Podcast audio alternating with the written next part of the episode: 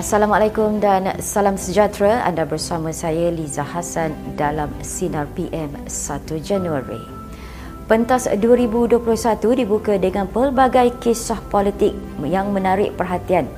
Antaranya bekas Presiden AMNO Datuk Seri Najib Tun Razak hari ini menggunakan slogan yang sering digunakan Presiden PKR Datuk Seri Anwar Ibrahim iaitu lawan tetap lawan. Menariknya gesan itu dibuat supaya ahli akar umbi parti berani dan terus bertekad memperjuangkan nasib rakyat susulan kejatuhan Blok Barisan Nasional pada 2018 hingga menyebabkan pentadbiran Putrajaya diambil alih oleh Pakatan Harapan.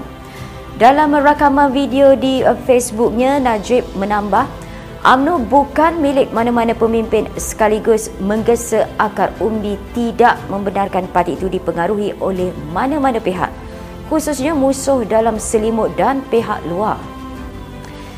Ini pula kisah veteran UMNO Tan Sri Tengku Razali Hamzah. Terpulang kepada parti tetapi saya sudah tua. Begitulah kenyataan pengurusi Jumaat Penasihat UMNO Tengku Razali mengenai masa hadapannya dalam UMNO sebagai wakil rakyat. Uh, untuk rekod, Tengku Razali yang sinonim dengan panggilan Kuli sudah lebih 30 tahun bersama UMNO BN dan kukuh sebagai ahli Parlimen Gua Musang. Memetik sebuah portal, persoalan itu dilontar apabila beliau menzahirkan pendirian yang dilihat berbeza berbanding keputusan Majlis Tertinggi UMNO. Ini termasuklah pendirian mengenai sokongan terhadap belanjawan 2021 dan pertikaian keabsahan kedudukan Kerajaan Perikatan Nasional dan Perdana Menteri Tan Sri Muhyiddin Yassin. Beliau bagaimanapun berkata pendirian yang disahirkan itu sebagai tidak salah kerana berpegang kepada perlembagaan persekutuan dan parti.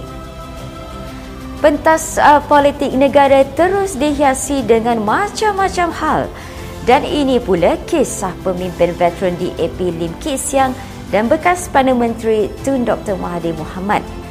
Kit Siang hari ini menolak kenyataan Dr. Mahathir yang mendakwa menuduh parti itu tidak akan berjaya memenangi lebih 18 kerusi parlimen tanpa bantuan bekas Perdana Menteri itu. Namun pada masa sama beliau mengaku Dr. Mahathir ada membantu kemenangan parti itu selepas memperoleh 42 kerusi parlimen dalam PRU 2018. Kis yang berkata pertambahan kerusi parlimen kepada DAP tetap berlaku walaupun parti itu dimomokkan dengan pelbagai fitnah dan berita palsu yang kononnya anti Melayu, anti Islam dan anti Raja selama lima dekad lepas. Terdahulu Dr. Mahathir dalam wawancara mendakwa Pakatan Harapan tidak akan meraih sokongan orang Melayu pada pilihan raya akan datang sekiranya gabungan itu enggan bekerjasama dengan beliau. Ini pula susulan pembatalan perjanjian projek kereta api berkelajuan tinggi HSR Kuala Lumpur, Singapura. Bekas Perdana Menteri Datuk Seri Najib berdakwa Malaysia perlu membayar pampasan sekitar 310 juta ringgit kepada Singapura Pampasan itu perlu dibayar selepas Singapura mengumumkan pembatalan projek HSR Kuala Lumpur, Singapura kerana wabak COVID-19. Sebelum ini, Kerajaan Pakatan Harapan membayar 45 juta ringgit kepada Singapura kerana penangguhan projek berkenaan. Ahli Parlimen Pekan itu juga mendakwa projek HSR Kuala Lumpur, Singapura akan digantikan dengan projek kereta api berkelajuan sederhana HSSR Kuala Lumpur, Johor Bahru difahamkan projek terbabit menelan kos antara 63 bilion ringgit hingga 65 bilion ringgit. Okey, kita beralih ke berita sukan. Chelsea mengumumkan keuntungan 32.5 juta pound menerusi laporan keuangan terkini walaupun mengalami kemerosotan pendapatan keseluruhan susulan COVID-19.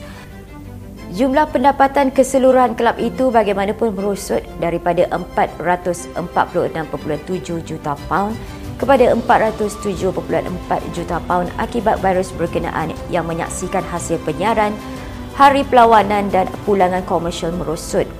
Namun kelab milik bilioner Russian Roman Abramovich itu juga dapat mengimbangi kerugian selepas layak ke Liga Juara-Juara dan penjualan beberapa pemain Pengurus The Ritz Frank Lampak dikatakan berbelanja besar pada jendela perpindahan terakhir termasuk mendapatkan timur warna Kai Kunz Ben Hui Ritz Hakim Zid dan Edward Bende. Jadi itu saja top 5 news pada hari ini. Sebelum kita akhiri Sinar PM, jom kongsi rezeki bersama Karangcraft Medicare. Jana pendapatan tanpa modal besar hanya dari rumah. Dan kepada anda, teruskan setia bersama kami di portal Facebook, Instagram, Twitter dan YouTube. Kami dari unit Berita Sinar Harian ingin mengucapkan selamat tahun baru dan berhati-hati di jalan raya.